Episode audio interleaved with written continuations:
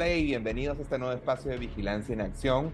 Como siempre, los estamos acompañando quien les habla, Ricardo Gálvez y Margarita Díaz. ¿Cómo estás, Margarita? Muy bien, Ricardo, con calor aquí en Lima, que estamos en una ola terrible de calor, muchísimo calor. Así es, y siguiendo el calor que tenemos, vamos a tocar un tema candente, que es el tema del delito de financiamiento ilegal de partidos políticos. Quería empezar comentando un poco sobre la historia de este delito. Muchos creen que es un delito antiguo. Antes, en verdad, hasta el 2019, solo eran sanciones administrativas, y recién a partir del 2019 es que se crea esta ley 30997 que introduce dentro del Código Penal este delito de financiamiento ilegal de partidos políticos. Margarita, ¿por qué es importante este delito? Sí, efectivamente, Ricardo, como dices, en el 2019 se hace esta modificación del Código Penal hacia el mes de agosto, y es importante porque es un esfuerzo por enfrentar el crimen, es un esfuerzo por enfrentar el tráfico de influencias, la corrupción que podría haber al interior de alguna organización política, la corrupción también que podría haber en el Estado, y estas prebendas que podrían darse bajo la mesa con estos dineros que financian campañas, que financian candidaturas y que no se sabe de dónde vienen, pero seguramente quienes reciben el dinero sí saben por qué lo reciben y a dónde va. Entonces, se trata de evitar que dineros mal habidos ingresen a financiar la política peruana en un país donde sabemos tenemos tráfico ilícito de drogas, crimen organizado, trata de personas y una serie de figuras que lamentablemente forman parte de lo que ocurre en nuestro país. Entonces, ponerle freno a través de evitar que ingrese dinero sucio o dinero que no se sabe de dónde viene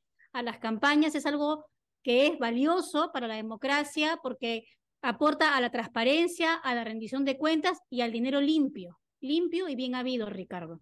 E informado correctamente a los organismos electorales correspondientes, con transparencia, rindiendo cuentas, que es la idea que se tiene para que los partidos políticos se fortalezcan, ¿no? Efectivamente, y respondan a los intereses de los ciudadanos, ¿no, Margarita? Así es. Mira, por ejemplo, se modificó el Código Penal, como decíamos. Hay un artículo ahora que es el 359A, que te dice quiénes son los que cometen el delito, lo que se llama actores. Los abogados decimos quiénes son los actores, ¿no? Pues es quien de manera directa, indirecta, solicita, acepta, entrega o recibe aportes, donaciones, contribuciones o cualquier otro tipo de beneficio proveniente de fuente legal de financiamiento legalmente prohibida, debiendo conocer su origen. Se supone que la persona debe estar en capacidad de conocer el origen en beneficio de una organización política o alianza electoral. Entonces, esto es bien importante, es el que solicita, acepta, entrega, recibe, o sea, el que está en el meollo del toma y daca del dinero. ¿Me explico? Porque uno puede decir, no, no es conmigo. No, sí es contigo, si tú has pedido, o tú has aceptado, o tú has entregado, o tú has, de repente, no pedido directamente, pero has pedido por interpósita persona, por intermedio de otra persona. O sea, quienes están metidos en el flujo de este dinero de fuente prohibida son quienes cometen estos delitos, ¿no? Ahora, ¿cuáles son las fuentes prohibidas, Margarita? Como para tenerlas claras. Mira, el 359A te dice, por ejemplo, cuál es el 359A, el 359B, son artículos que continúan diciendo cuál es el financiamiento prohibido y cuáles son las penas. Y acá el 359C te dice cuáles son las fuentes de financiamiento legalmente prohibidas. Entonces, si recibes dinero ¿de quién? De una entidad de derecho público, empresa de propiedad del Estado. Si recibes aportes anónimos superiores a 2 UITs, es fuente prohibida, es delito. Ahora, todos los aportes son dinerarios, en este caso sí, son aportes anónimos dinerarios superiores a 2 unidades impositivas tributarias. Personas naturales, si recibes dinero de personas naturales condenadas con sentencia consentida o ejecutoriada, recuerdas que lo escuchamos eso también y lo hemos leído en el post anterior, ¿no? Personas condenadas o con sentencia o con mandato de prisión preventiva vigente por delitos graves, administración contra la administración pública, tráfico ilícito de drogas, minería ilegal, tala ilegal, trata de personas, lavado de activos o terrorismo, según la información que se supone se tiene antecedentes y que debería estar a la vista, ¿no? Es decir, las fuentes de financiamiento prohibido están claramente especificadas en la ley y en el Código Penal. No es una cosa subjetiva, sino es una cosa bastante objetiva. En derecho penal, Ricardo, el tipo penal tiene que ser exacto. O sea, no puedo decir parece que fuera este delito. No, no es que parece. Tiene que ser exacto. Es como el zapato, te tiene que quedar exacto. Entonces, acá es claro. También, por ejemplo, son fuentes de financiamiento legalmente prohibidas los que provengan de personas jurídicas nacionales o extranjeras sancionadas penal o administrativamente en el país o en el extranjero por la comisión de un delito, ¿no? Empresas que han sido sancionadas fuera, ¿no? De ninguna empresa. Aquí esto es muy claro porque muchas veces uno dice, no, me han donado, pero quien no sé, ya voy a ver. No, no es ya voy a ver. O es que no importa, yo de repente recibo, pero como no se ve que estoy recibiendo en mi mano, puedo decir que no he recibido. Acá hay que interpretar los hechos. Entonces, mi primera recomendación para la candidata, candidato o partido político que esté en una campaña es lleven una contabilidad estricta y tengan además un checklist o un listado para poder verificar de dónde puedo recibir y de dónde no puedo recibir y cuáles son aquellas sanciones si recibo de fuente prohibida.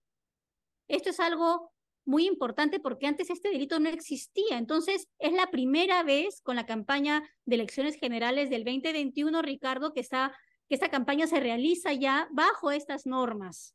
Anteriormente no había este delito. Correcto, eran faltas administrativas. Pero ahí yo te hago una pregunta. Yo soy candidato presidencial o a vicepresidente, estoy en la plancha. Yo estoy en campaña, yo estoy recorriendo el país. ¿Yo soy responsable del financiamiento que reciba o de que no se hagan los reportes o de que se reciba de alguien, de alguna fuente prohibida? ¿Quién es el responsable? Mira, en el caso de las planchas presidenciales y de los partidos políticos es tesorero o tesorera, pero los delitos se cometen a título individual. Entonces, el que de manera directa o indirecta solicita, por ejemplo, si yo fuese candidata a la presidencia y tú eres un empresario y yo te pido a ti. ¿Me explico? Ya eres responsable y ya claro. Eres... Y también quería preguntarte, por ejemplo, ¿qué pasa si yo te aporto a tu campaña, tú lo sabes, y simplemente tu tema es que no lo has reportado? ¿También estás incurriendo en algún delito? Si es que no le informas al partido, si es que... No. A ver, si es... un aporte anónimo, o sea, no informé más de 2 UITs, sí. O sea, si no informé menos de 2 UITs, es una falta. Pero por eso, o sea, los candidatos y candidatas también tienen que tener mucho cuidado, Ricardo, porque si ellos están recibiendo, ellos tienen que informarle a su tesorero. Para eso hay un tesorero. Obviamente, jamás recibir de fuente prohibida, jamás recibir de una empresa. Pero yo no puedo recibir más de 9.000 soles, o 2 UITs, ¿no? Que están ahora, son casi 4.000, más de 4.500 soles, me parece, por ahí va. Y además, 10.000 soles, billete sobre billete. No puedo recibir ese dinero y simplemente utilizarlo en mi campaña y después no informárselo a nadie y no informárselo a la ONPE. Porque recordemos que todos los reportes deben terminar ¿dónde? En la ONPE. Porque la ONPE hace la verificación y control de que efectivamente se recibieron fondos permitidos y se rindieron. Entonces, a veces uno puede pensar que no es tan grave, pero sí es grave porque está registrado como delito. Entonces, lo ideal es que candidatos y candidatas, sobre todo en el caso de las planchas presidenciales, porque los candidatos y candidatas al Congreso tienen su responsable de campaña, recordemos que hacen campaña también ellos por motu propio. Pero en el caso de las planchas, lo ideal es que no tengan nada que ver con el tema de manejo de fondos de campaña, que todo sea su tesorero o tesorera, para que haya un orden y sea más difícil cometer errores que puedan conllevar a ser delitos, ¿no? Correcto, pero a veces pasa en la práctica que el que está aportando a la campaña no quiere hablar con el tesorero, quiere hablar con el candidato.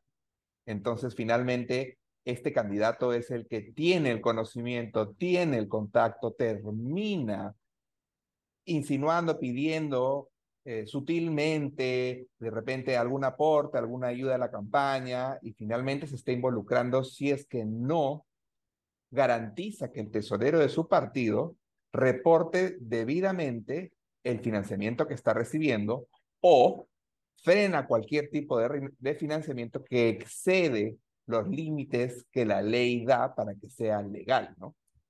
Claro, es que hay dos tipos de faltas, ¿no? La falta administrativa y la falta penal. Las administrativas las vamos a tratar en otro programa, pero esas son las penales, Ricardo, esos son los delitos, ¿no?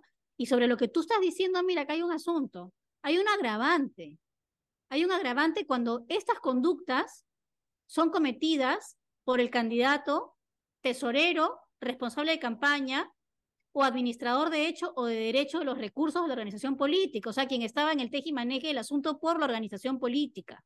Entonces, eso los obliga a ellos a ser diligentes en su función y en avisar del tipo de recursos que puedan estar recibiendo en campaña. O sea, lo que no se puede hacer es decir, yo puedo no saber quién ha colocado un banner con mi foto, porque de repente no tengo ni noción ni idea de la existencia de ese banner.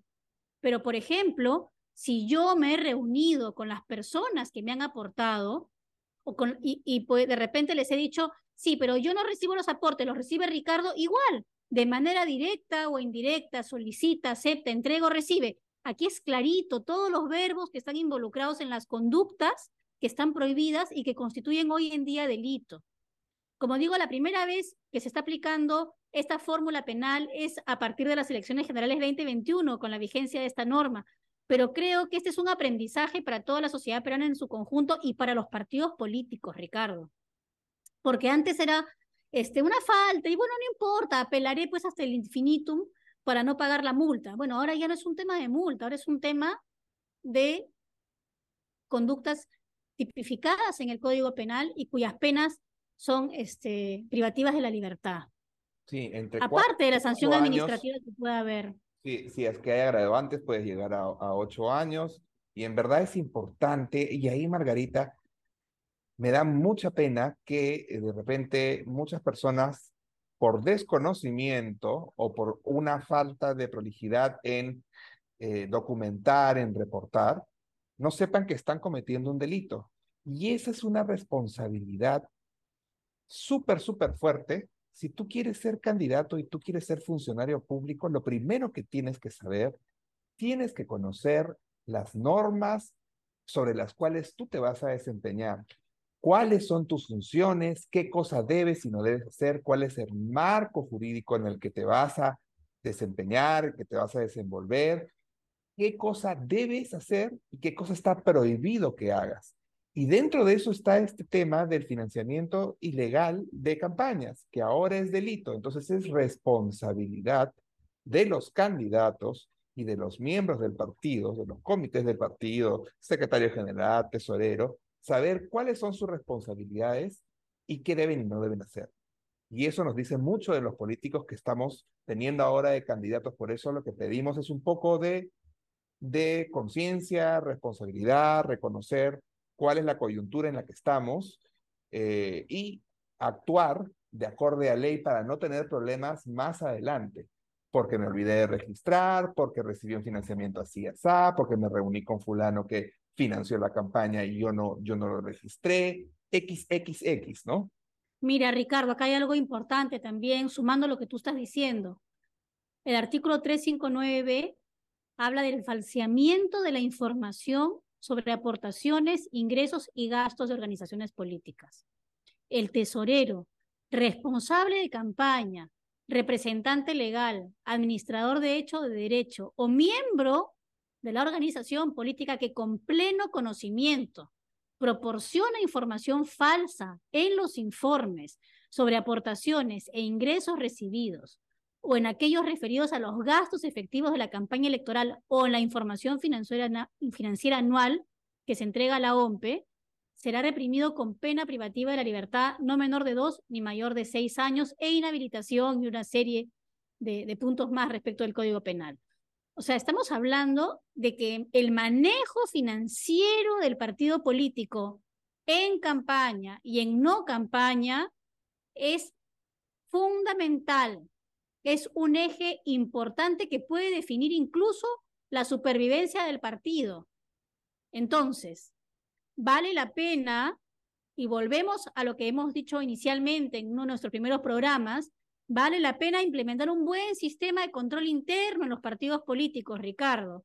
Capacitar a sus tesoreros, que tengan lineamientos claros, que sean permanentemente asistidos técnicamente por parte también del organismo electoral y por supuesto de la sociedad civil, las asociaciones como la nuestra, ¿no? Para informar, para que sepan realmente dar pasos seguros, que no se den pasos en falso que puedan llevar a las personas a cometer un delito o por desconocimiento o también con conocimiento y dolo, y a las organizaciones políticas que lamentablemente en muchos casos puedan desaparecer como consecuencia de este tipo de actos. Una organización política tiene como fin llegar al poder, administrar de repente algún gobierno, gobierno regional, alguna alcaldía, y para eso debe organizarse y saber qué es lo que debe hacer y no debe hacer. Lo mínimo que podemos pedirle a las organizaciones políticas es que a la hora de presentar candidaturas, a la hora de presentarse a elecciones, sepan, conozcan su ley y actúen dentro del marco jurídico y respeten lo que el Código Penal actualmente indica, que tengan ese conocimiento. Si no están preparados y en verdad infringen la ley por desconocimiento, entonces, ¿qué clase de autoridad van a ser si es que son electas? Esto también es una gran responsabilidad de los partidos políticos y de los candidatos, de estar atentos y de saber qué es lo que deben y qué es lo que no deben hacer. Margarita, ¿algo más que quisieras agregar? Sí, Ricardo, que no vale decir no sabía. Usted, señor candidato, candidata, partido político, está en la obligación de saber. Muchas gracias por acompañarnos y hasta la próxima en un siguiente episodio de Vigilancia en Acción. Gracias. Gracias.